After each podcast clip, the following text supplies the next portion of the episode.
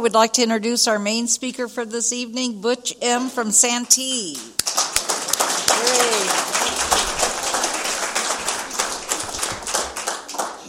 Good evening, everybody. My name is Butch. I'm alcoholic.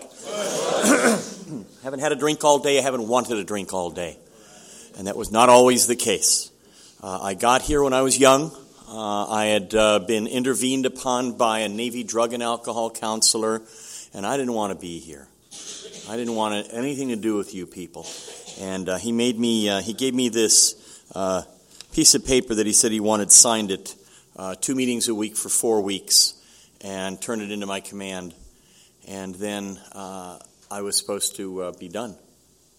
And I walked out of his office. I was 24 years old. I'd been out of the new, I'd been out of the boot camp about two months, two and a half months.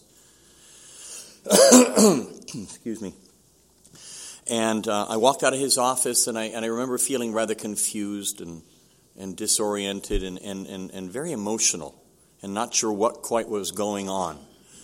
Uh, I couldn't seem to make the simplest decision uh, of what to do next, what, ta- what task to, uh, to, to go and accomplish, which, which of my files to take back first and which to do second. I made two or three false starts and I, and I stood there on a Navy base, full dress uniform, you know, grown up and wanting to cry. And I'm thinking to myself, what's wrong with this picture?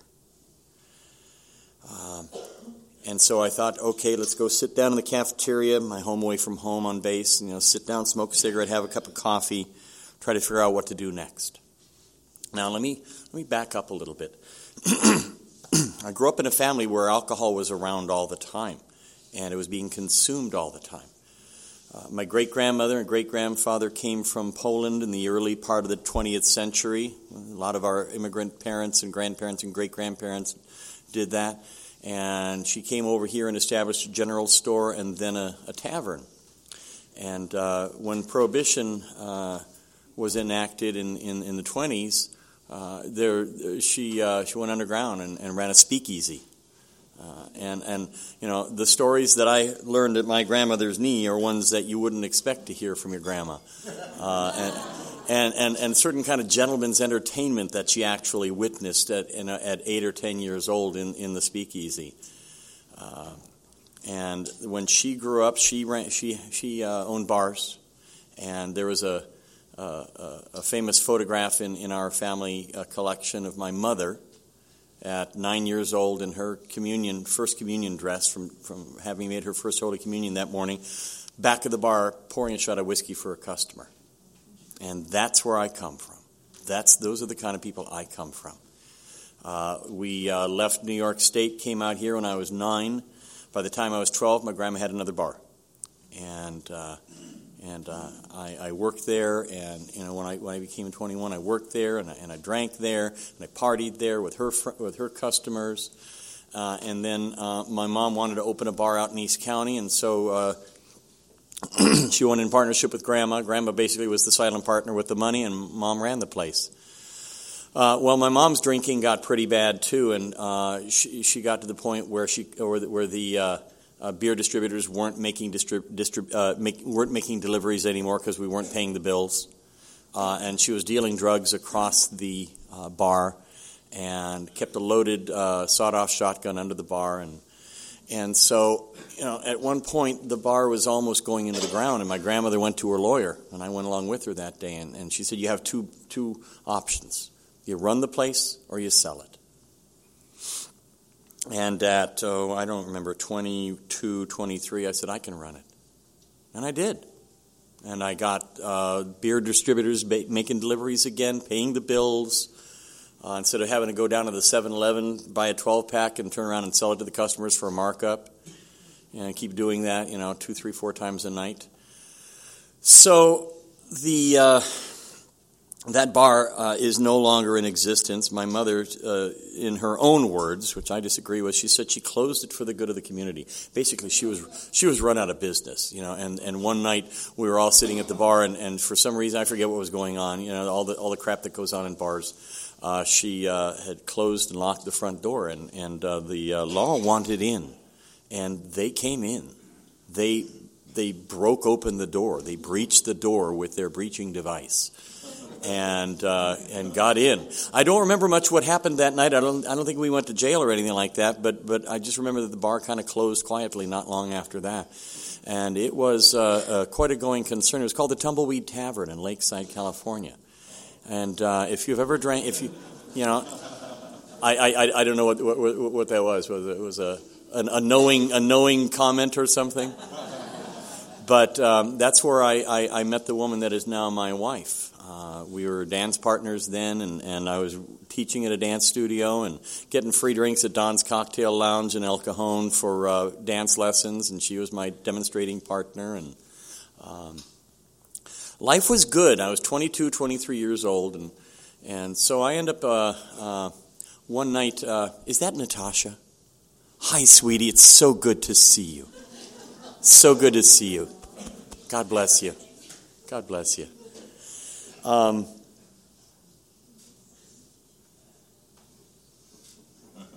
my grandmother had to get her bar manager up out of bed one night at 3 in the morning to drive her downtown to bail me out after I totaled her car in a DUI accident with injury.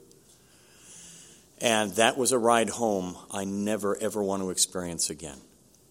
There were nights when I would crawl home by dawn's early light God knows what I'd done the night before, who I'd been with, what we'd done. Uh, lots of times I don't remember, but what hurts is the times that I do remember. And when I got to Alcoholics Anonymous, I felt dirty. I, I, was raised by my grandma, uh, Roman Catholic, and trying to uh, trying to claw my way back to respectability on Sunday morning after the stuff I'd done the night before there was always that, that, that, that, that moral conflict. You know, I wanted to do the things that I was doing, but I, but I abhorred those things that I was doing. And I couldn't make, I just couldn't, I couldn't pick a side. So when I got to Alcoholics Anonymous, uh, I had a lot of work to do. One day, my grandma came out of her apartment in the back of the bar property and she stopped cold. She saw me with a glass of beer in my hand. And she stopped and she had that puzzled look on her face. With all the money you've cost me, all the heartache and shame you've brought upon us, all the degradation you've visited upon our family. They know all about you up and down the avenue. You know, bar owners know each other and their, and their, their, their colleagues. And, and you, you total my car, and here you are drinking again. You should gag on every sip of beer. I didn't have an answer. I didn't know what to say. I just wanted another beer. And that's the sad part of it. Another time, crawling home by dawn's early. I think that's one of the reasons I don't like morning. I've spent too much time either on public transportation at 5, 6 in the morning or walking home from wherever I'd been partying or, or doing whatever it is we do after, after we're done drinking for the night. And, and you know, the, the dawn's early light just uh, you know, I am not a morning person, and, and it's been a very long time since I had my last drink, uh, my last debauch, as Bill says in the book, uh, and I still don't like morning. I had this job in a, in a restaurant, and I was doing poorly at it, and got demoted.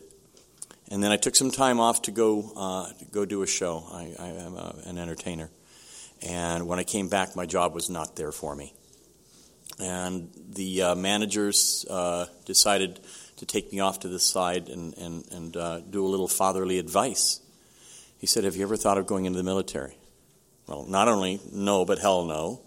Uh, you know, uh, you know, I don't want to be anywhere near a shooting war when it starts off. I don't even like fist fights. You know, I've got a scar from a bar fight up here when I was trying to defend my mother when she wasn't doing so well, and, and uh, I needed to step in. Well, you know, my mom was a scrapper. She taught me how to how to handle myself in a bar fight. If somebody else is doing the bar fight, you move bar stools and you stay out of the way and let them do what they got to do. That's the kind of stuff. I wasn't taught about investments and and and you know and, and and how to put money away for college education for my kids and stuff like that. I was taught about you know about um, God, I almost hesitate to say it. Uh, my grandmother told me about this dancer named Big Mary, uh, who would dance for the men in her mother's speakeasy. And, and, and, and so that's where I come from. I, I just didn't come into adulthood with a lot of life skills. And so because I am this impulsive person, uh, from the, the, the restaurant, I went to the recruiting office. And, you know, I started off asking questions and walked out of there with a signed contract for entering boot camp nine months later. And I had in on the morning I woke up in boot camp. I had what I think probably a, uh, a universal reaction when the the trash can gets thrown down the middle of the the, the berthing space and everybody bolts up right out of bed like and and the reaction is something like this: Oh my God, what have I done? and kind of like, okay, that's it. I'm giving my two weeks notice. I'm out of here. Well, that you know that doesn't work. Um, now, when I was drinking, I used to have bodily functions at random, sometimes in public places. And I woke, and, and, and, and uh, wetting the bed was just a regular occurrence. It was just, and so was throwing up all over myself after I'd been drinking. These were just regular occurrences. It's just the price I had to pay for the buzz. And my, and my disease kept upping the price uh, for, for the fun. Uh, and and uh, never did I say, okay, I'm sorry, that's not that. You know that that I don't want to pay that much, and you know walk away. And that never happened. I just kept, you know, when all else fails, lower your standards. And I would lower my standards, and I would accept the abuse that my disease was visiting upon me. And uh, so I woke up in boot camp. Three weeks after boot camp started, it's my 24th birthday, and I wake up in a wet bed. And when you're one of 90 guys in a barracks in boot camp, most of them are three or four years younger than you are, and you wake up in a wet bed, it, you can't hide that. You just can't hide that. And, and, and, and you can't put a towel over it or, or, or, or a blanket or strip the bed. You know, you have to leave it that way. And, and, and, and I just remember the shame. You know, I remember having a dream. One dream I had before I got here. Um, I was in some kind of a theater, and you know, you got the steps that go down towards the movie screen, and the really, really wide steps and really broad. And I remember that I was naked and I was falling and I couldn't right myself, and nobody would help me, and all these people are looking at me. I came later on to understand that that was my disease, going neener, neener, neener. You know, you, you, you can't do anything about it. You have to deal with it. And I just. So when I got to Alcoholics Anonymous, like I told you, I felt dirty. Um, the stuff that I've been doing. After I left that counselor's uh, office on May 19th, 1983, went and sat down in the cafeteria to ha- have a smoke a cigarette, have a cup of coffee. You could still smoke in buildings then. And there were three people that passed by, and one of them uh, was a woman I'd met in the bars, and she could drink Jack Daniels as good as my mama, and I respected that in a woman. And I told her I thought I might be an alcoholic, and she said, "Oh, that's too bad." And I don't remember her walking away. She just like she dematerialized. Okay, and I never saw her again. And the second one was a drinking buddy named Scott. And I, he, yeah, you know, we drinking buddies, we stick together. And he said, What's wrong? I said, I think I might be an alcoholic. He says, No, you don't drink any more than I do. well, that wasn't very helpful either. But he, along comes this guy that I had spent the first night out of boot camp with, spent in the evening after I got out of the, uh, uh, uh, got to boot camp, got unpacked, got checked in, went to the enlisted men's club uh, with my buddy um, who was from Texas. And so I, said, I gave him a 10 and said, go, to, go get us a couple. He came back with a couple of six packs of Lone Star beer in long neck bottles. Okay? Most patriotic thing you can do next to dying for your country is to get drunk on Lone Star beer. And I did. And a few shots of Jack Daniels later, and I don't remember a whole lot about the rest of that evening. But I do remember that I scored a free pizza at the pizza parlor because the guy never came back to get it and I'm walking down the hallway in the barracks at 11:30 at night, going pizza party room 310, pizza party room 310, and I'm hearing this string of blue language coming out of the the the the, the, the barracks rooms, and you know, I got to get up at school in the morning. Shut the hell up, boot. Go to bed. You know all this stuff. But I got one taker. It was Joe, who lived a couple doors down in the barracks. He brought the ashtray. I brought the pizza. We had a little party right there. Well, fast forward to May 19th. That's a, a month or so, a couple months and I'm sitting there in this cafeteria feeling like a guy whose dog had just died.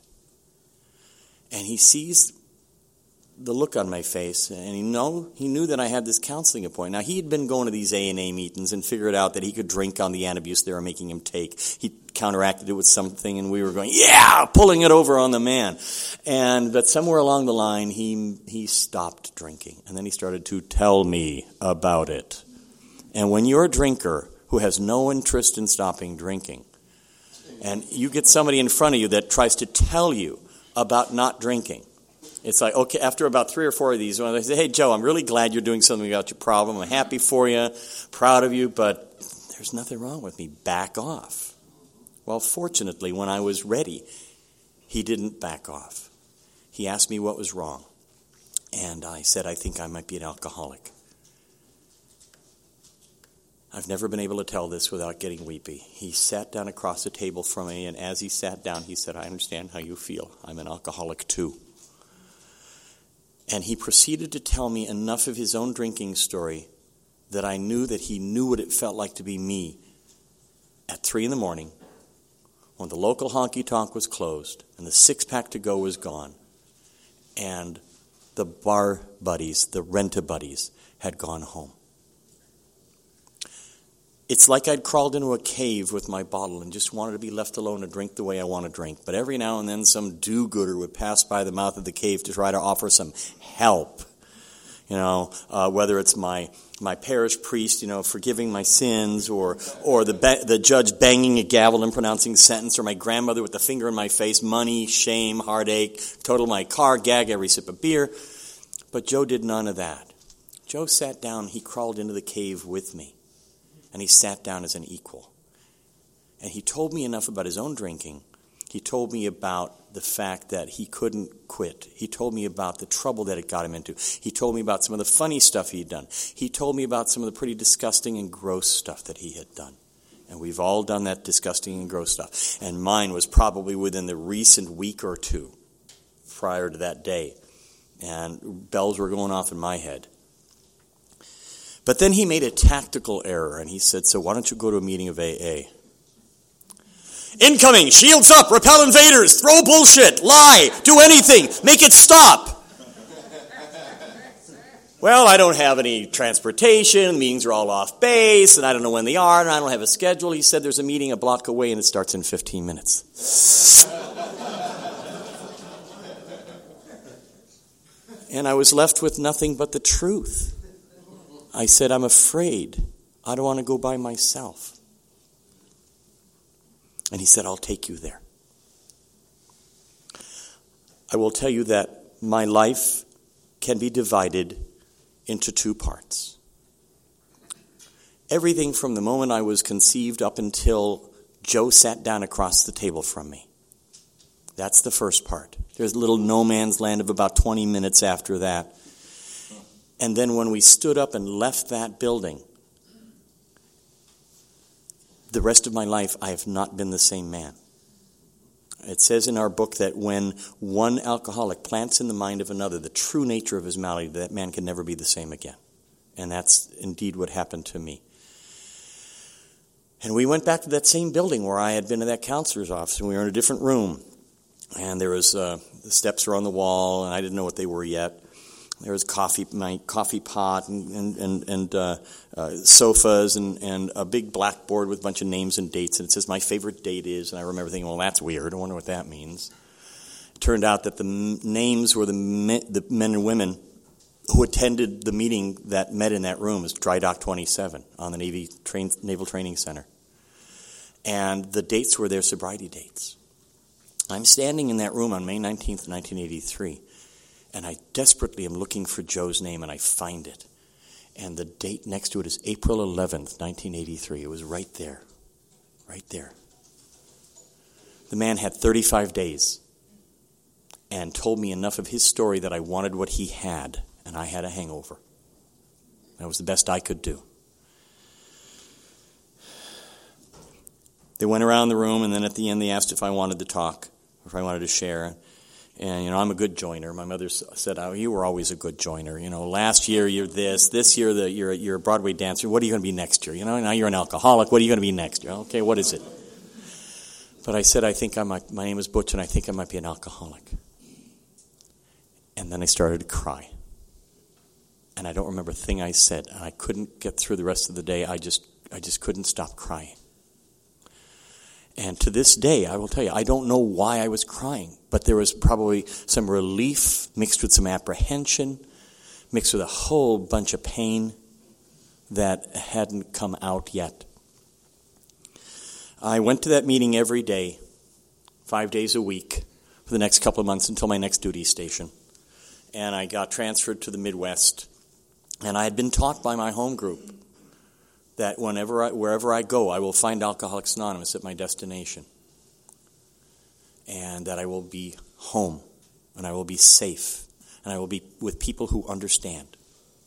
And the night I got there, I made it to a speaker meeting, and a guy named David Rudolph was speaking, and he used to say, My name's David Rudolph, I'm an alcoholic. I'm sober today through the grace of God, the Universal Fellowship of Alcoholics Anonymous, and a reasonable amount of work on my part. And most of that work is going to meetings. And I've since come to understand that most of that work isn't going to meetings, because if you're an alcoholic and you don't drink and you just sit your ass in a meeting, you're going to die. And it's going to be a painful ride getting there. Not only for you, but everybody who loves you. Because an alcoholic, without a change of, uh, without a spiritual experience, without a change of thinking, is a miserable person. And that person often either takes their life or goes back out and drinks himself to death. And so, in the next two, three months, I began experiencing some emotional problems, some, some depressions and crying jags I couldn't explain. And I, I, one night I was actually contemplating suicide and scared the hell out of me.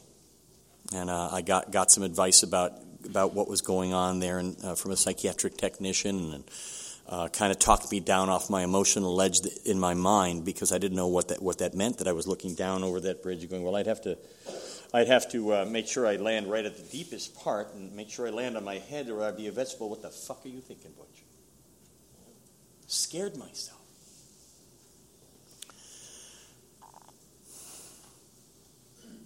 Within the next three or four days, I met David at a meeting after I'd. Uh, been in an, an earlier meeting, which was my usual routine. And, you know, I surfed into Alcoholics Anonymous in a tidal wave of my own BS. Okay? But then the wave peters out and you're still standing on the board trying to look really cool, man. Okay? And everybody around you's just got their arms folded and they're staring at you with that look in their eyes. Like, what are you going to do? Looking cool, man. What are you going to do? And this guy pulled my covers at a meeting and said, We're so tired of your bullshit. When are you going to get honest? When are you going to start walking the walk instead of just talking the talk? Well, I thought, well, man, he should at least have taken me off to the side of the meeting afterwards and talked to me there instead of in front of all these people. and at the next meeting I went to, there was my AA hero, David. And I uh, asked for a ride back to the base, and he uh, drove me. We were driving towards the base. And I said, David, you know, I'm, I'm, I'm, I'm, I'm not drinking, I'm not going to bars and drinking Cokes anymore. I'm reading AA literature instead of Reader's Digest and other fiction. Uh, I'm, I'm, I'm going to meetings. Uh, uh, I'm doing what my sponsor tells me to do. I'm trying to be honest, and I'm still hurting. What's wrong? What's missing? What am I not doing that I should be doing, or what I'm doing that I should stop doing? So instead of taking me to the barracks, he took me to a restaurant and we talked, and we closed the restaurant. And then we went to his house and we talked literally until sunrise. And during that overnight time, I let go a lot of that stuff that made me feel dirty. And he kept saying, Is there anything else that's bothering you? Anything else that's bothering you? And, and, and uh, Dwayne talked about that stuff we're going to take to the grave. Even before I had run through the steps, I had to get rid of some of that stuff just to lance that boil of self will and depression and fear to get some relief so that I could honestly and forthrightly go through the steps. And when that night was over, you know, I, I'd always wished that somebody would just hold me while I cried. And he said, Stand up and come over here. We're across the room. I'm on a sofa. He's on his chair. And, uh, and he says, Come over here. I said, so I walk up to him. He goes, "Come closer." I, I have no idea what's going to happen. Oh, is this guy okay? I just dumped all my shit. Is this guy, guy going to try and kiss me or something? What? I don't know. No, okay, I don't know. Um, and he took me in his arms and he said, Now let it go. Let it out. And I started to cry. And I started to wail. And I started to scream. There was so much pain, so much sadness. Uh, my sponsor today, he, you know, years ago, I remember him saying, We all get to AA with this bag of stuff that just went wrong.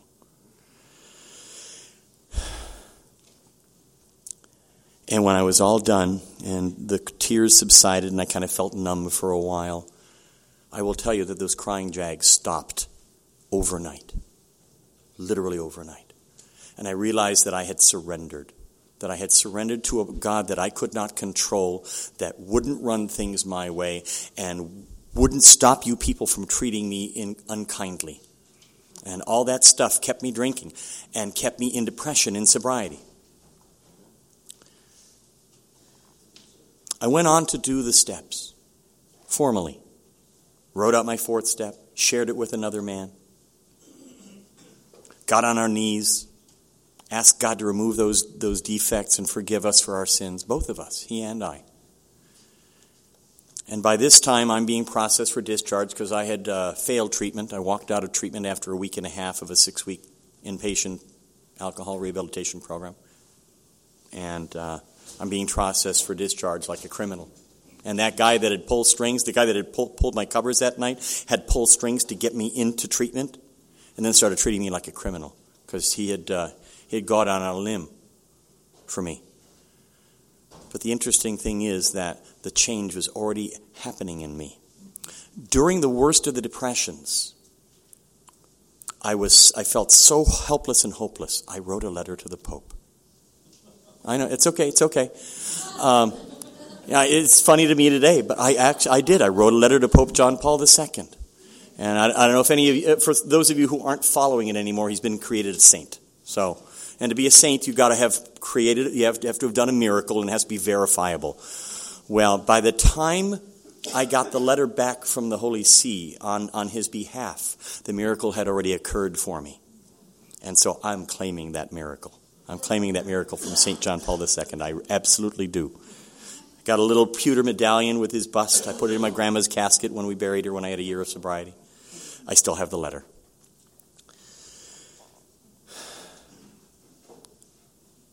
When I got back from Great Lakes, Illinois, we call it Great Mistakes, Illinois, I got a sponsor. Great Mistakes, Illinois. I got a sponsor named Jack H., uh, Alpine Jack, for any of you old timers who remember him. Uh, and, and he helped me through uh, steps eight and nine. And I happened to mention the name of a man who I'd met at, at, at, uh, at my, my then home group, La Mesa Men's, and uh, he uh, said, Oh, yeah, Frank's a good phone number to have. So I often used Frank when I was do, working on an eight step item. You know, you got a name you're looking at and all the stuff that you got to make amends for. And I would run that particular item through the big book and the 12 and 12 to see everything that it has to say about this particular situation because I didn't want to screw it up and make it worse and hurt somebody more in the process of trying to right my wrongs. Uh, and Frank was very, very instrumental in helping me with that. Um, a few years later, uh, uh, I asked him to sponsor me formally, and he sponsored me for about 10 years. And then I got somebody else. Um, and I ran into him at our central office breakfast a few weeks ago.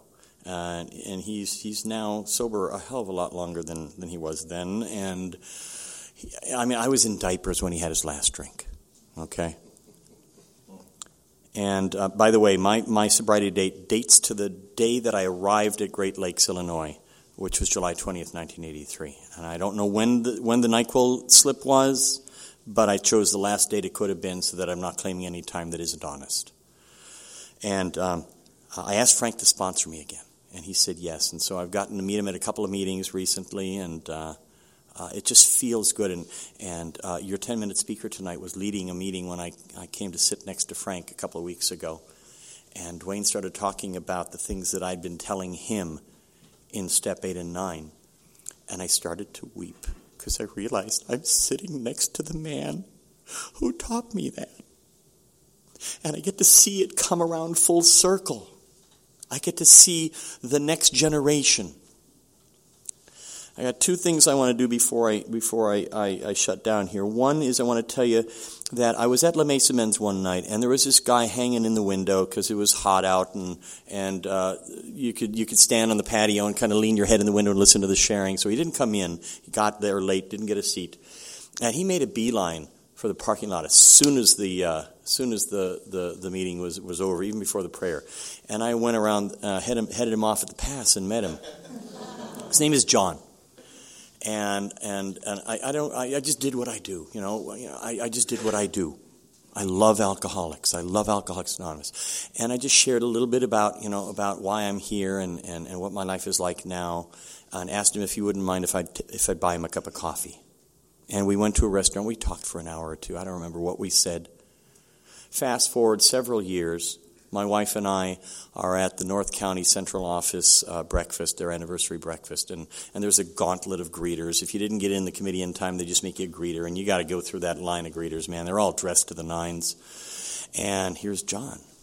And every time we'd see each other at a meeting from time to time, we'd exchange a knowing glance. I was never able to manipulate him to asking me to be his sponsor, but but we had this knowing glance when we'd see each other across a room, and and and, and it was just it just warms my heart. And I asked, How long you sober now, John? He said, About six years. That's terrific. That's just terrific. And you could see the light in his eyes. You could see the change had happened. A couple of years later, Sally and I are in the same parking lot, headed for the same event.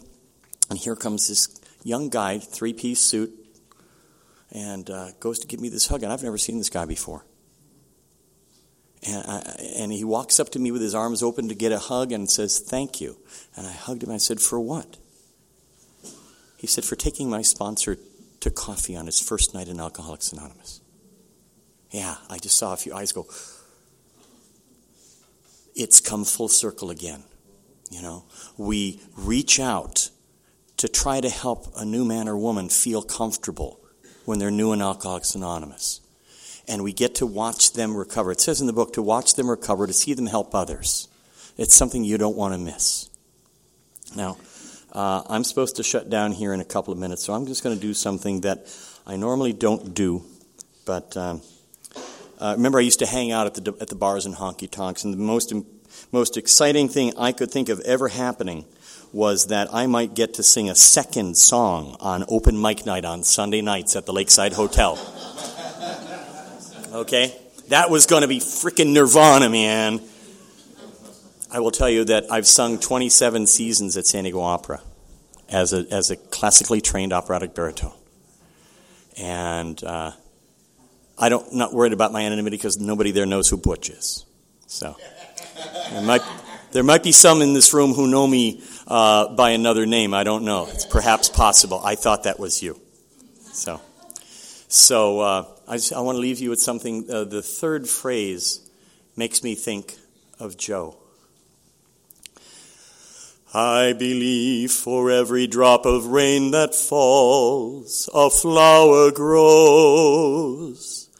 I believe that somewhere in the darkest night a candle glows.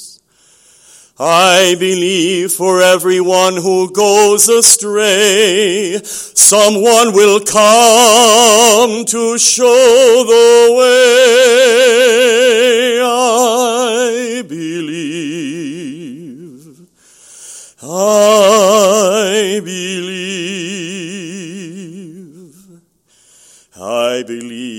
Above the storm the smallest prayer will still be heard. I believe that someone in the great somewhere hears every word.